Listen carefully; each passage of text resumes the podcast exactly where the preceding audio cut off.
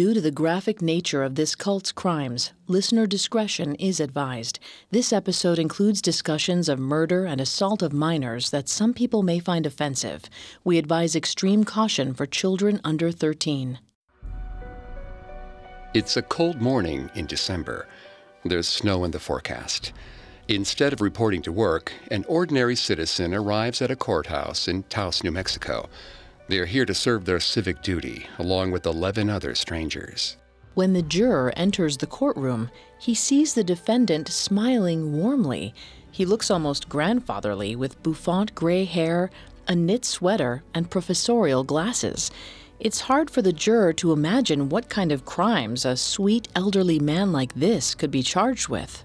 Then he hears the charges levied against the smiling man three counts of sexual contact with minors and contributing to the delinquency of minors. The juror looks around the packed courthouse. There are young teenage girls in the gallery, perhaps the victims. There's a crowd of people dressed modestly, the women in long, old fashioned dresses. They look at the old man with adoration. The juror no longer knows what to think. He's completely unaware that in his hands lies the fate of God Himself.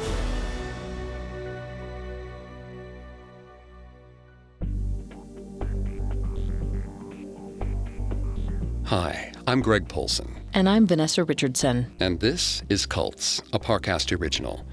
Every Tuesday, we look at a cult's practices, their leader, and their followers. Today, we're continuing our examination of Wayne Bent and his controversial Christian cult, Our Lord Righteousness Church. At Parcast, we're grateful for you, our listeners. You allow us to do what we love. Let us know how we're doing. Reach out on Facebook and Instagram at Parcast and Twitter at Parcast Network. And if you enjoyed today's episode, the best way to help us is to leave a five star review wherever you're listening. It really does help. We also now have merchandise. Head to parcast.com slash merch for more information. You can listen to previous episodes of Cults, as well as all of Parcast's other shows, on Spotify or wherever you listen to podcasts. A new episode comes out every Tuesday. In 1987, 46 year old Seventh day Adventist minister Wayne Bent broke away from his church after significant disagreements over Scripture. Seventh day leaders accused Wayne of encouraging congregants to adhere to his own version of the Bible instead of the church's doctrine. In response, Wayne formed the Lord Our Righteousness Church. Several hundred congregants followed him in this new religion. Over time, as Wayne's behavior became more extreme, the number dwindled to 70.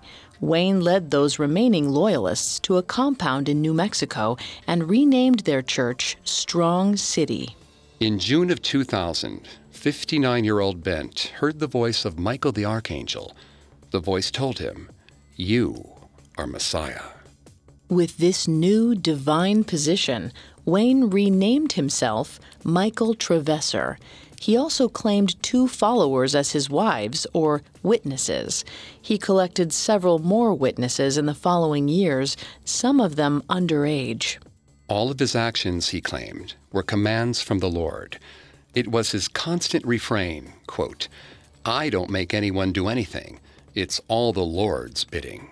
But when a documentary film crew covered the goings on of life on the Strong City compound, Michael Trevesser's divine excuses didn't mean much to law enforcement.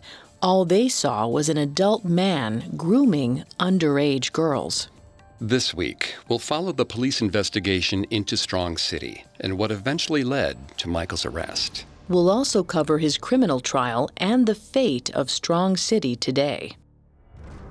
In the fall of 2007, documentary filmmakers came to Strong City to investigate a prophecy. 66 year old Michael Trevesser claimed the world would end on Halloween that year, Judgment Day. However, what the film crew captured at midnight on October 31st was much less than the promised apocalypse. Instead, in the black desert night, a truly bizarre display broke out.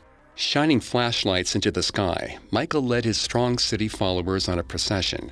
where they joyfully cried out, Liberty, liberty, we're free. All the while, they shone flashlights into the sky, wearing grins of exultation toward God. What they were free from wasn't clear. What liberty they had achieved was even more vague. One thing was obvious this was no reincarnation, and this was not the end of the world. It was just a small group of people making a lot of noise in the desert. They cheered joyfully, but the display was meaningless, likely a last minute idea to put on a show for the camera crew. Michael promised something on that date, so he gave them something a show of unity. But the cries of liberty were indeed premature. Unbeknownst to Michael Trevesser, law enforcement was taking a strong look at Strong City and building a case against him. Several former members reported to authorities that Michael held underage girls in naked embraces. Similar stories were also published on anti Strong City websites by escaped followers. Michael alleged that he never forced the girls to be naked, but he undoubtedly encouraged it. He posted on his blog that being naked before him would bring his young followers closer to God. The first girl to do this, 16 year old Esther, did so voluntarily and felt that it was a holy experience. But it's likely that Esther was responding to a form of coercive persuasion. Vanessa is going to take over on the psychology here and throughout the episode. Please note, Vanessa is not a licensed psychologist or psychiatrist, but she has done a lot of research for this show. Thanks, Greg. Cult expert Dr. Richard J. Ofshe said that coercive persuasion is a key technique of cult leaders. When a leader changes the social environment to such an extreme degree, questionable behavior, like a man in his 60s lying naked with a teenage girl, is never challenged by the cult members. Instead, after hearing about Esther's experience, the other virgin girls in the cult felt they had to also hold Wayne in a naked embrace to be closer to God. In April of 2008, after hearing these accounts, New Mexico's Children, Youth, and Family Department removed three minors from the compound. Among them was 16 year old Lakeisha Sayre. When the documentary film crew had interviewed her the previous fall, she told them about her naked embraces with Michael and how much she enjoyed them. She also said that she wanted to have sex with Michael, but he said no. Or rather, according to Michael, the Lord did not command me to have sex with Lakeisha, so therefore consummation did not happen. The will of God was Michael's constant defense, in this instance, it's a very strange one. Michael did not say the idea of having sex with an underage girl repulsed him. He didn't deny an attraction to Lakeisha. Instead, he said he didn't act because the Lord didn't command it. Hardly an ironclad defense against accusations of sexual misconduct. And while Lakeisha and Esther spoke fondly of their naked embraces with Michael, not all the girls felt that way. Ashley Sayer, Lakeisha's sister, was disturbed by her own experiences. She claimed that, in addition to lying together naked, Michael kissed her on the lips and touched and kissed her breasts. When Ashley told her parents, John and Elsa, they were shocked. It was such shocking behavior, it severed the hold Michael had over them. They immediately made plans to leave Strong City. But Lakeisha refused to go still deeply bound to Michael. In the end, John, Elsa, and Ashley left her behind. When the New Mexico Children, Youth, and Family Department raided the compound in April of 2008, Lakeisha had to be handcuffed and carried away by police. When they wouldn't let her hug Michael before leaving, she broke down and cried. Her indoctrination was total. She was reunited with her parents and sister, but still refused to accept that she couldn't return to Strong City.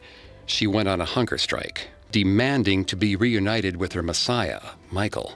Lakeisha spent her formative years inside Strong City. It was all she knew, and it made her fiercely loyal to Michael. Cult survivor Ashley Allen wrote that the isolation of a cult can twist the moral outlook of a child. She said, children are taught that the world inside the cult is good, while the world outside is evil and to be feared. After 10 days of fasting, her parents brought her to the hospital for IV nutrition. Doctors eventually convinced Lakeisha to resume eating, but when she was released from the hospital, she wanted nothing to do with her parents. Instead, she moved on to a ranch owned by a former Strong City family, counting the days until she turned 18 and could return to the compound. In the meantime, 66 year old Michael Trevesser was charged with three counts of criminal sexual contact with minors and three counts of contributing to the delinquency of minors, based upon the stories told in the documentary and testimony from the Sayer family. He waited for his trial in jail, unable to post a $500,000 bail. Just as Lakeisha had done, Michael went on a hunger strike in protest of his arrest, refusing to eat or drink. Given the similarity, it's likely that Michael had instructed Lakeisha to fast if she was taken away. Michael's son, Jeff Bent, served as the mouthpiece of the cult in his father's absence. He explained in interviews that Michael's fast was an act of resistance as a way to protest his persecution. He drew parallels between Michael and Martin Luther King and Gandhi, both nonviolent activists. Jeff also posted a video message on the Strong City website denouncing the charges against his father as lies. He accused law enforcement of being deceptive in their practices. He didn't deny his father's naked embraces, but instead defended them as a form of spiritual healing.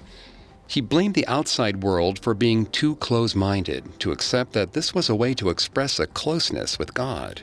Unfortunately, this rationalization is one commonly employed by pedophiles. The Encyclopedia of Mental Disorders, as well as studies conducted by the FBI, showed that pedophiles don't believe they're abusing children. Instead, they're teaching children about love. In this case, God's love. After a few days of his hunger strike, Michael's public defender was able to lobby the judge to lower his bail to $55,000. After a few days, Jeff was able to collect the money. Michael returned to his followers, who eagerly surrounded him with love and concern. For years, Michael had warned them that people in the outside world were afraid that he knew the truth and would try to stop him one day. His arrest only solidified his martyrdom. It only reinforced his prophecies and his divinity. It only made them more devoted to their Messiah.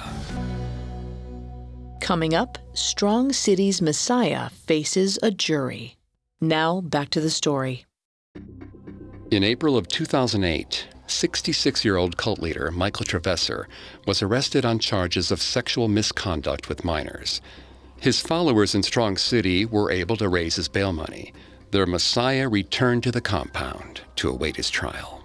But in the months that followed, the number of occupants on the compound dwindled. Michael's arrest sowed doubts in a lot of people's minds.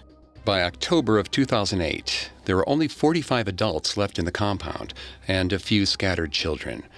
Michael's arrest for his deviant behavior may have finally broken the spell for those departing members.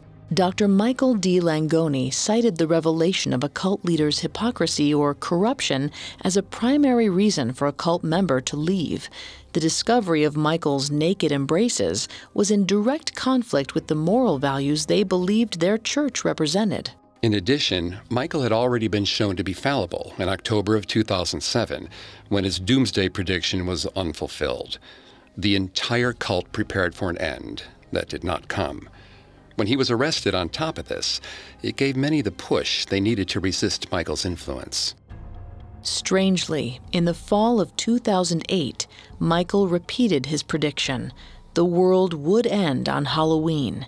Jeff told the Albuquerque Journal, We don't anticipate any future beyond October 31st.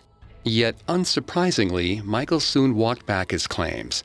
Instead of apocalyptic change, October 31st, 2008 would bring spiritual change. As a result, he told KOB News that he would not eat or drink after that day until he was in heaven. With this proclamation, Michael did two things. He moved the goalpost for fulfilling his prophecy as well as reinforced his martyr status. While journalists didn't take his claims seriously, his few remaining followers began preparing for the next Judgment Day. Just as the year before, Halloween night came and went. and the world continued on, unchanged. A little over a month later, on December 8, 2008, Michael Trevesser finally had his day in court. All remaining 45 members of Strong City arrived with Michael to show support for their Messiah. On the other side of the aisle, a congregation of former followers took their seats, eager to see the false prophet brought to justice. Among them was 23 year old Seth Keel, whose mother was one of Michael's first witnesses.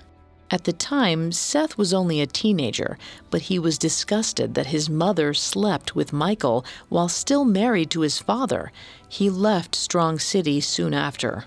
Tim Bowman moved out of Strong City after Michael declared himself Messiah.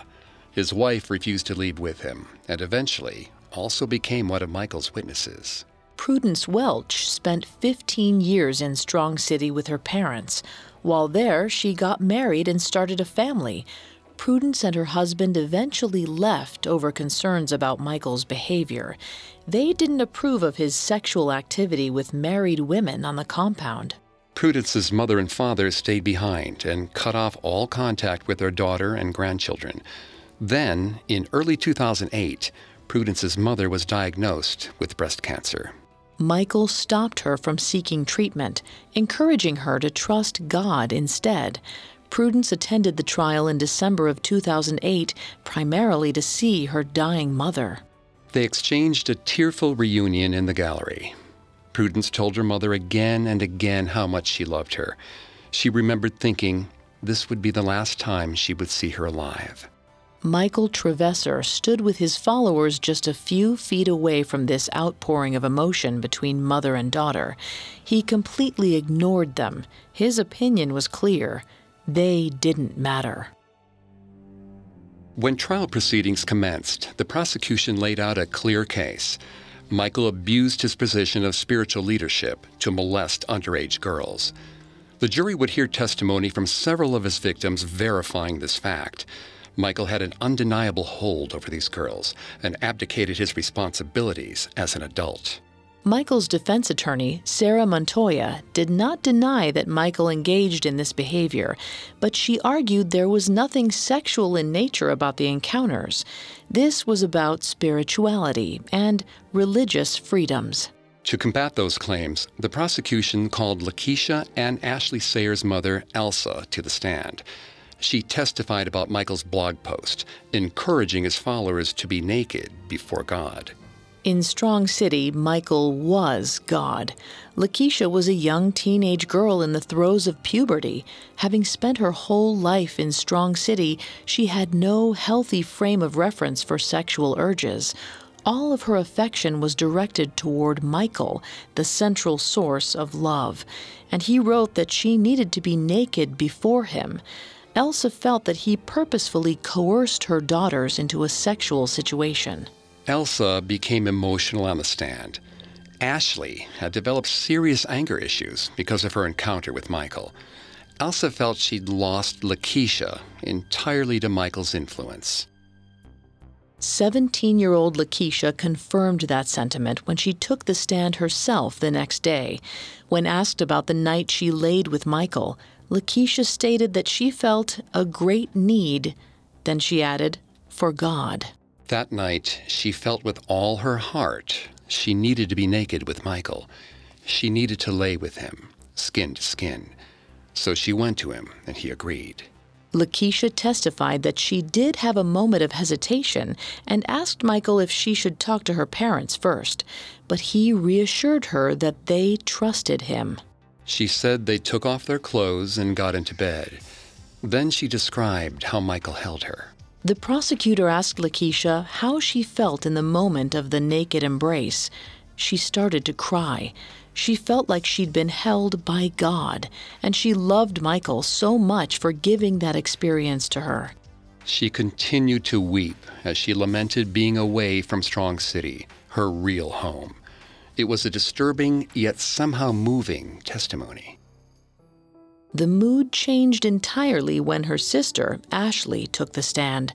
She did not look fondly on her night with Michael. She testified that she was terrified when she laid with him. Again, Ashley accused Michael of kissing her lips and breasts. The encounter she described was much more sexual than Lakeisha's ethereal healing experience. But on cross examination, defense attorney Sarah Montoya asked Ashley to more specifically describe the alleged abuse. She presented a Barbie doll wearing a bikini. She asked Ashley, Did Michael kiss any of the areas covered by a bikini? Ashley wasn't sure how to answer. When Montoya gave her the doll to demonstrate, Ashley put her finger on the doll's sternum between her breasts. It was still an inappropriate place for Michael to kiss Ashley, but Montoya seized upon the discrepancy as proof that the act was not sexual. Tim Bowman and several other former followers were disgusted by this tactic.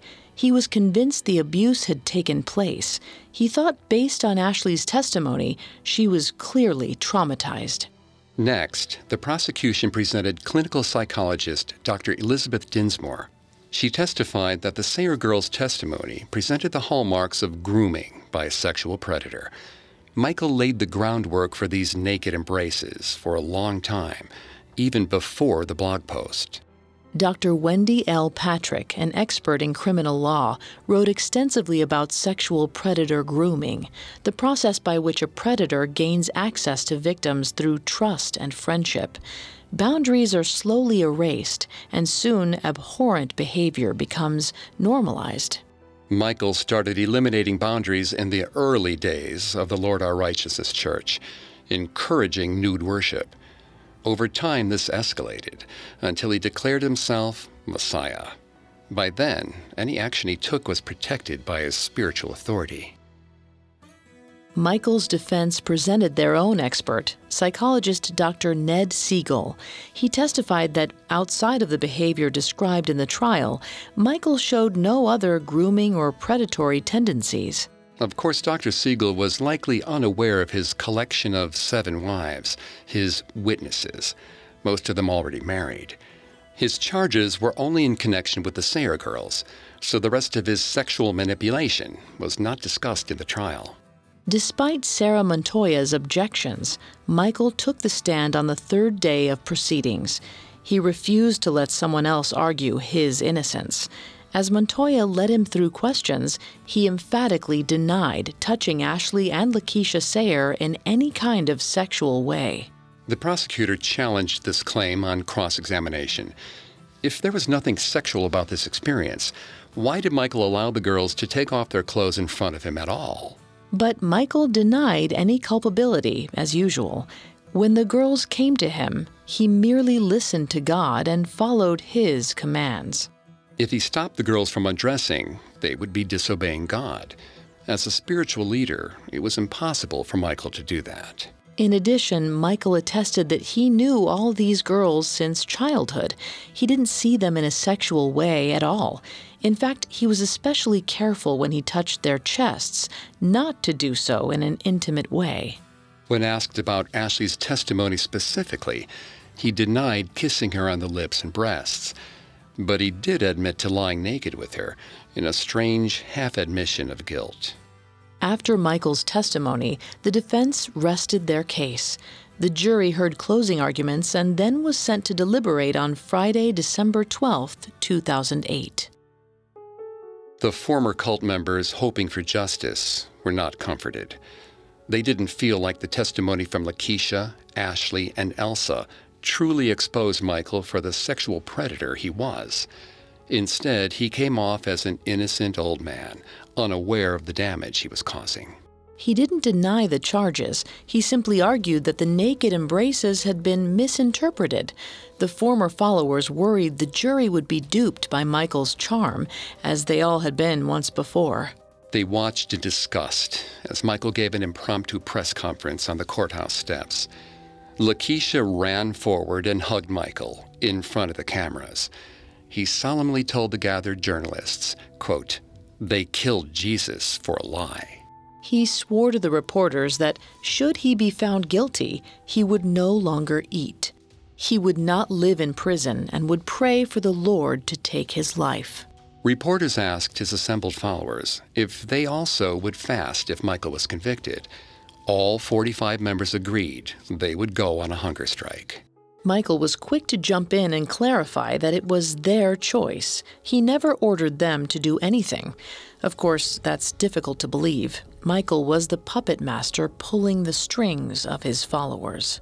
And perhaps the only thing capable of breaking that control was the verdict decided by a jury of 12.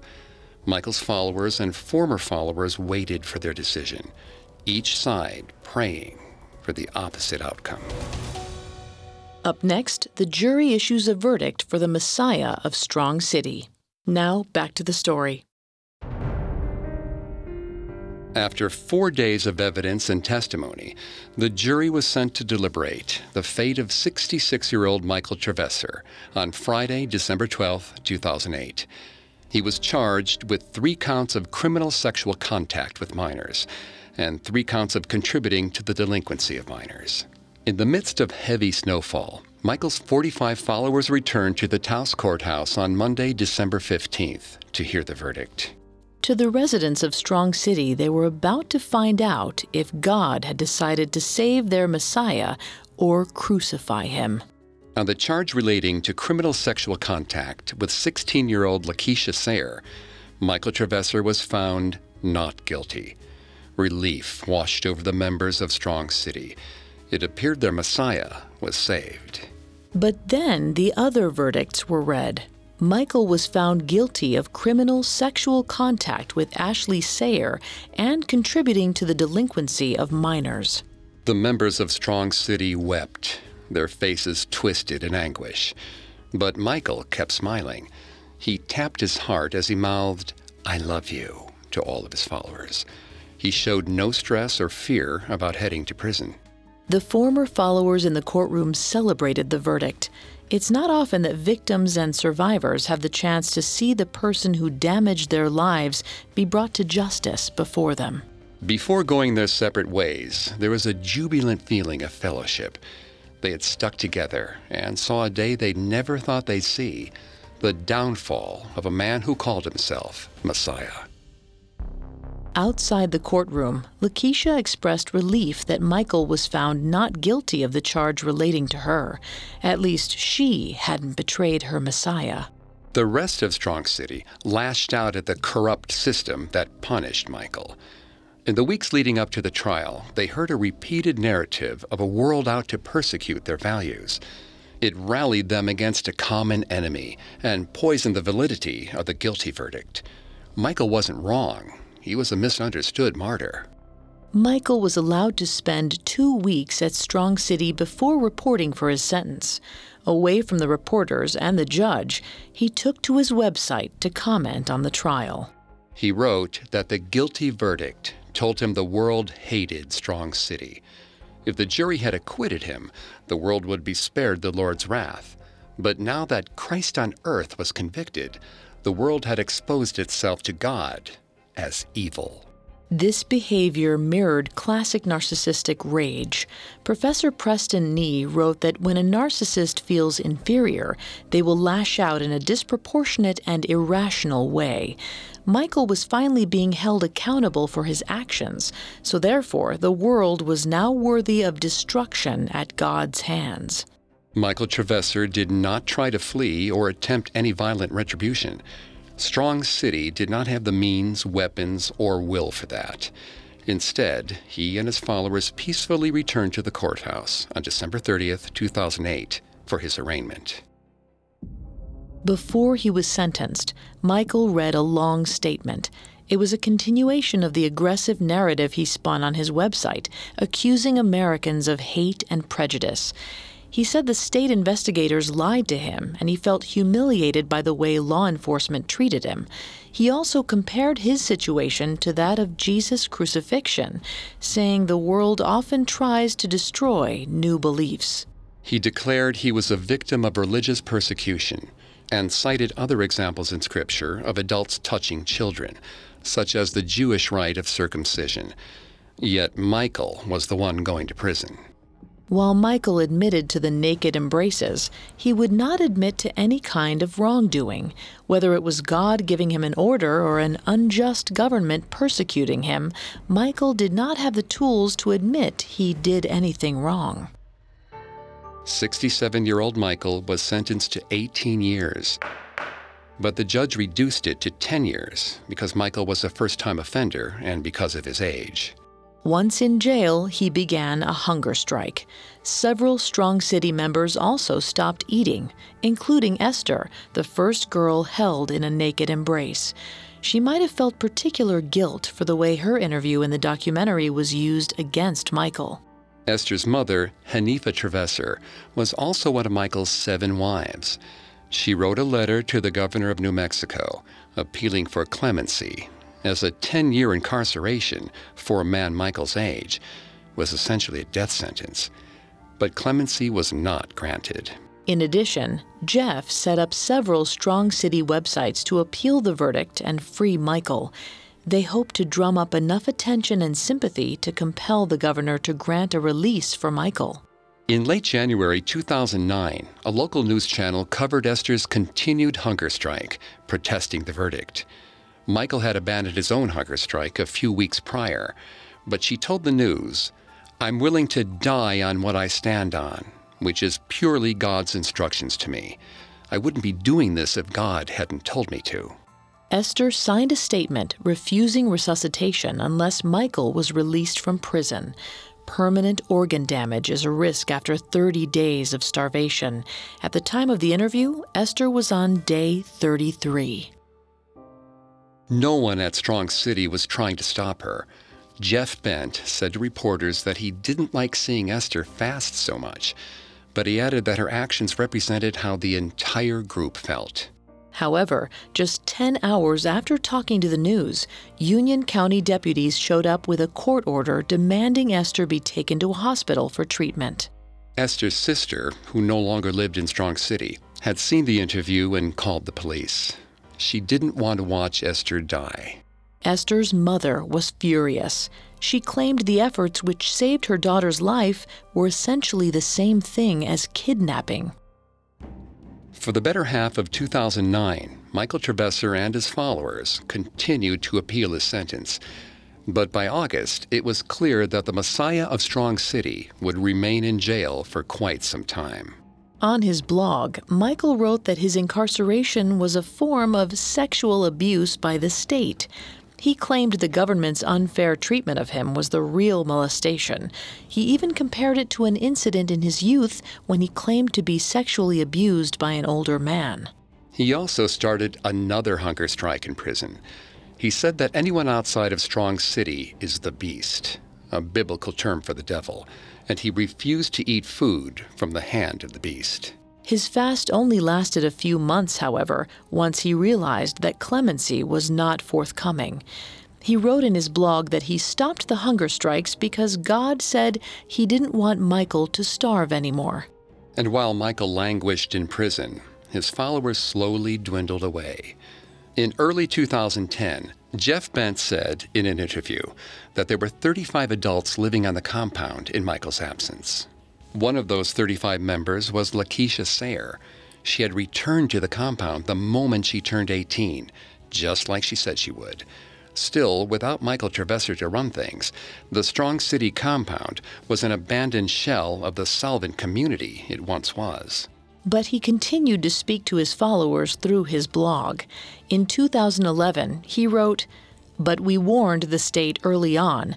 Over and over, proud men were given an opportunity to stand down, but their self righteous boasting can now be seen by souls covered with the righteousness of God as only farts in the wind.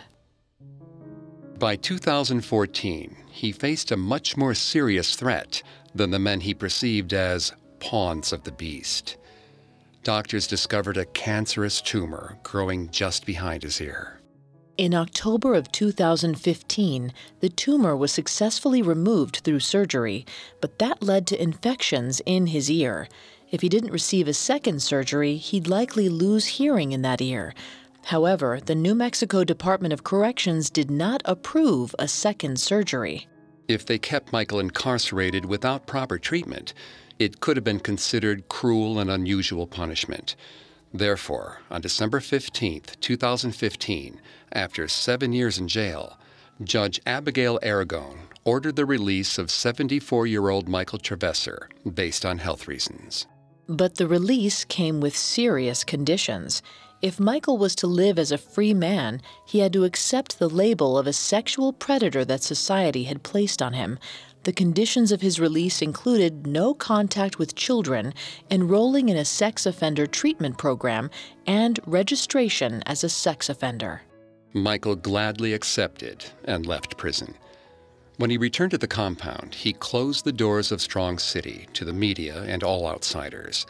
He still blamed the documentary film for his incarceration. He also took down the Strong City website and his blog. He didn't want his words used against him again. He did keep WayneBent.com, his own unaffiliated website. He continued to add regular updates, most of them drawing comparisons between himself and Jesus. It was most recently updated on May 26, 2019. The website makes no mention of any follower by name, not even Jeff. Instead, his posts condemn the rest of society and continue his hostile diatribe toward a world that sinks slowly into the abyss. One of the last known photographs of Michael featured himself, his son Jeff, and Jeff's wife, Christiana, who Michael had begun sleeping with. The photo was taken in 2014 before he was released from prison. It shows all three of them smiling, looking to all the world like a happy family with no hint of the sordid past they shared at Strong City. No one knows for sure what's happening inside Strong City in 2019. It's reasonable to assume that Michael is still lording over the final few dozen of his most devoted followers on the compound. However, it doesn't appear that they're currently trying to recruit new followers or even maintain contact with the outside world. Michael, Jeff, and his followers continue to exist in a world they think of as their own private heaven though former followers call it a private hell.